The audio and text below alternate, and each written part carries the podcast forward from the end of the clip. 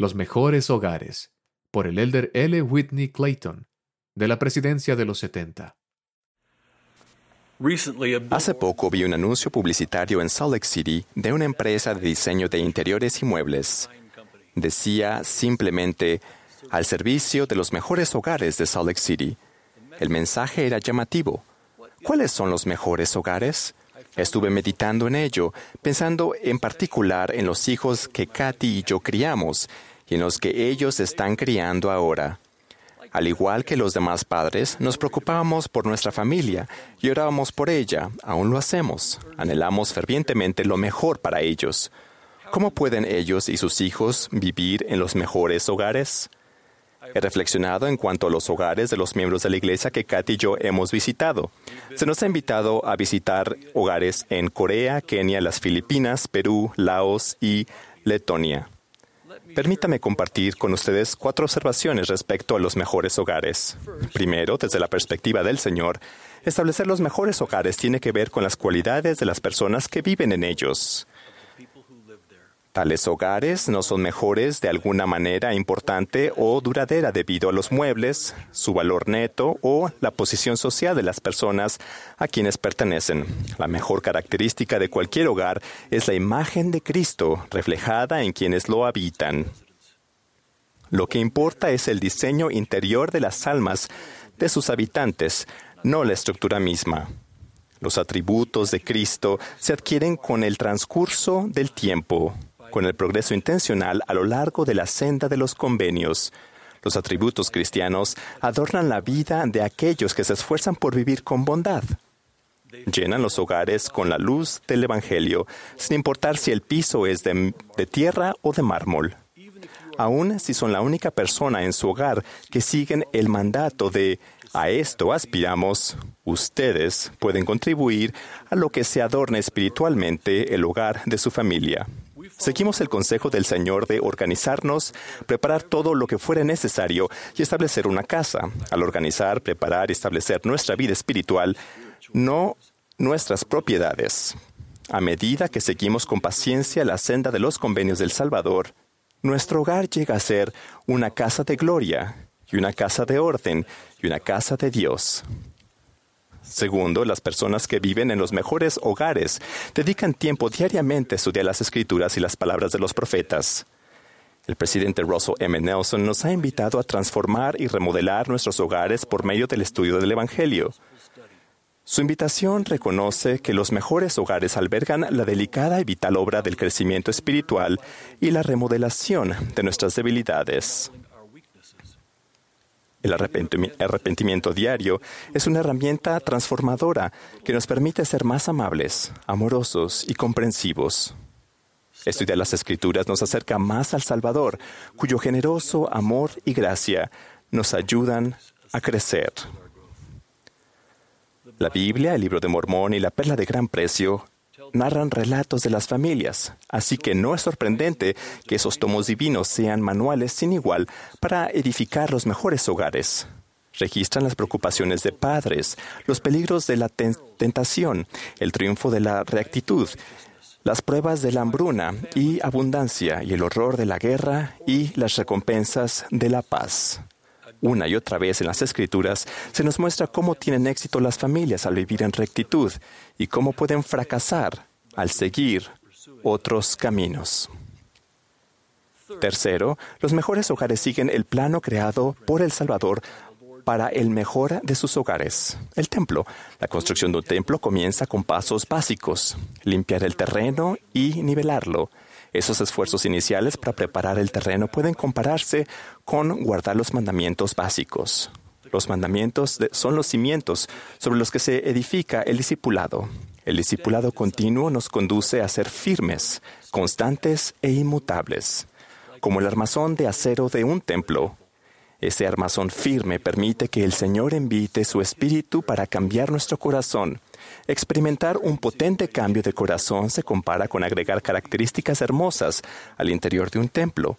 Al continuar con fe, el Señor va cambiando gradual, nos va cambiando gradualmente. Recibimos su imagen en nuestro rostro y comenzamos a reflejar el amor y la belleza de su carácter. Al llegar a ser más semejantes a Él, nos sentiremos como en casa en su casa y Él se sentirá como en casa en la nuestra. Podemos mantener la conexión cercana de nuestro hogar con el de Él al hacernos merecedores de una recomendación del templo y usarla tan frecuente como las circunstancias lo permitan. Al hacerlo, la santidad de la casa del Señor descansará también sobre la nuestra. El magnífico templo de Salt Lake está cerca, edificado por los pioneros con herramientas rudimentarias, materiales locales y trabajo arduo sin fin. El templo se construyó entre 1853 y 1893. Lo mejor que los, los, primeros miembros de la Iglesia pudieron ofrecer en ingeniería, arquitectura y diseños de interiores dio un lugar a una obra maestra reconocida por millones. Han pasado casi 130 años desde que se dedicó el templo, tal como el elder Gary E. Stevenson mencionó ayer. Los principios de ingeniería que se usaron para el diseño han sido reemplazados por normas de construcción nuevas y más seguras. No mejorar la ingeniería del templo y no reparar las debilidades estructurales traicionarían la confianza de los pioneros, quienes hicieron todo cuanto pudieron y lo dejaron al cuidado de las siguientes generaciones. La Iglesia inició un proyecto de restauración de cuatro años para mejorar la fortaleza estructural y resistencia sísmica del templo. Se fortificarán los cimientos, pisos y muros. Los mejores conocimientos de ingeniería disponibles hoy en día conseguirán que el templo alcance las normas de construcción modernas. No veremos esto visualmente, pero sus efectos serán reales e importantes. Y se conservarán las hermosas características del diseño interior del templo. Debemos seguir el ejemplo que nos brinda la renovación del templo de Salt Lake y dedicar tiempo a renovar nuestra propia ingeniería sísmica espiritual, a fin de asegurarnos de que esté al día. Una evaluación periódica, así como preguntar al Señor, ¿qué más me falta? pueden ayudar a cada uno de nosotros a contribuir a la edificación del mejor hogar. Cuarto, los mejores hogares son refugios para las tormentas de la vida. El Señor ha prometido que aquellos que guardan los mandamientos de Dios prosperarán en la tierra. La prosperidad de Dios es el poder para seguir adelante a pesar de los problemas de la vida. En 2002 aprendí una lección importante en cuanto a los problemas. Al estar en Asunción, Paraguay, me reuní con los presidentes de Estaca. En ese momento, en Paraguay, pasaba por una crisis económica y muchos miembros de la Iglesia no podían cubrir sus necesidades básicas. Yo no había regresado a Sudamérica desde que serví la misión y nunca había estado en Paraguay. Hacía pocas semanas que estaba sirviendo en la presidencia de área. Preocupado por mi incapacidad para guiar a aquellos presidentes de estaca, le pedí que me dieran o que me dijeran solamente lo que estaba bien en sus estacas. El primer presidente me habló sobre las cosas que iban bien. El segundo dijo que había cosas buenas y también algunos problemas. El último presidente solo mencionó los desafíos. Al ellos explicar la magnitud de la situación, mi preocupación crecía casi hasta la desesperación por saber qué decir.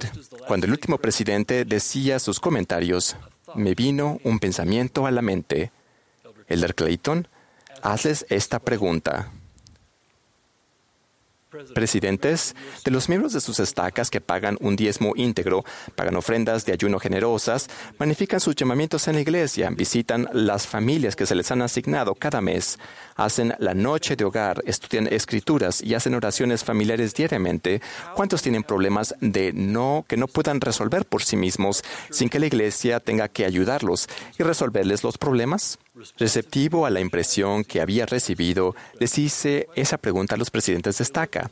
Me miraron sorprendidos en silencio y dijeron, pues ninguno. Entonces mencionaron que ninguno de los miembros que hacían todas esas cosas tenía problemas que no pudieran resolver por sí mismos. ¿Por qué? Porque vivían en los mejores hogares. Su manera fiel de vivir les proporcionó fortaleza, visión y la ayuda celestial que necesitaban en la agitación económica que los rodeaba. Esto no significa que los justos no vayan a enfermarse, sufrir accidentes, enfrentar reverses en los negocios o tener muchas otras dificultades en la vida. La vida terrenal siempre conlleva desafíos, pero una y otra vez he visto que aquellos que se esfuerzan por obedecer los mandamientos son bendecidos para encontrar un camino a fin de avanzar con paz y esperanza. Esas bendiciones están a disposición de todos. David declaró, si Jehová no edifica la casa, en vano trabajan los que la edifican sin importar dónde vivan, cómo luzca su casa y quienes integren su familia, ustedes pueden ayudar a edificar el mejor hogar para ella. El Evangelio restaurado de Jesucristo proporciona los planos para ese hogar. El Salvador es el ingeniero, constructor y diseñador de interiores perfecto. Su proyecto es la perfección y el gozo eterno de nuestras almas.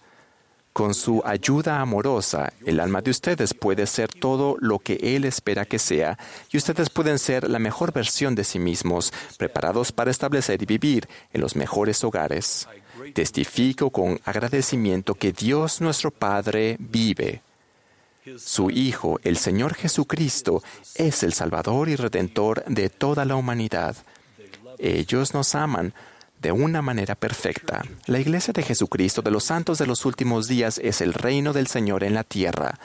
En la actualidad los la guían profetas y apóstoles vivientes. El libro de Mormón es verdadero. El Evangelio restaurado de Jesucristo es el plano perfecto para establecer los mejores hogares. En el nombre de Jesucristo. Amén.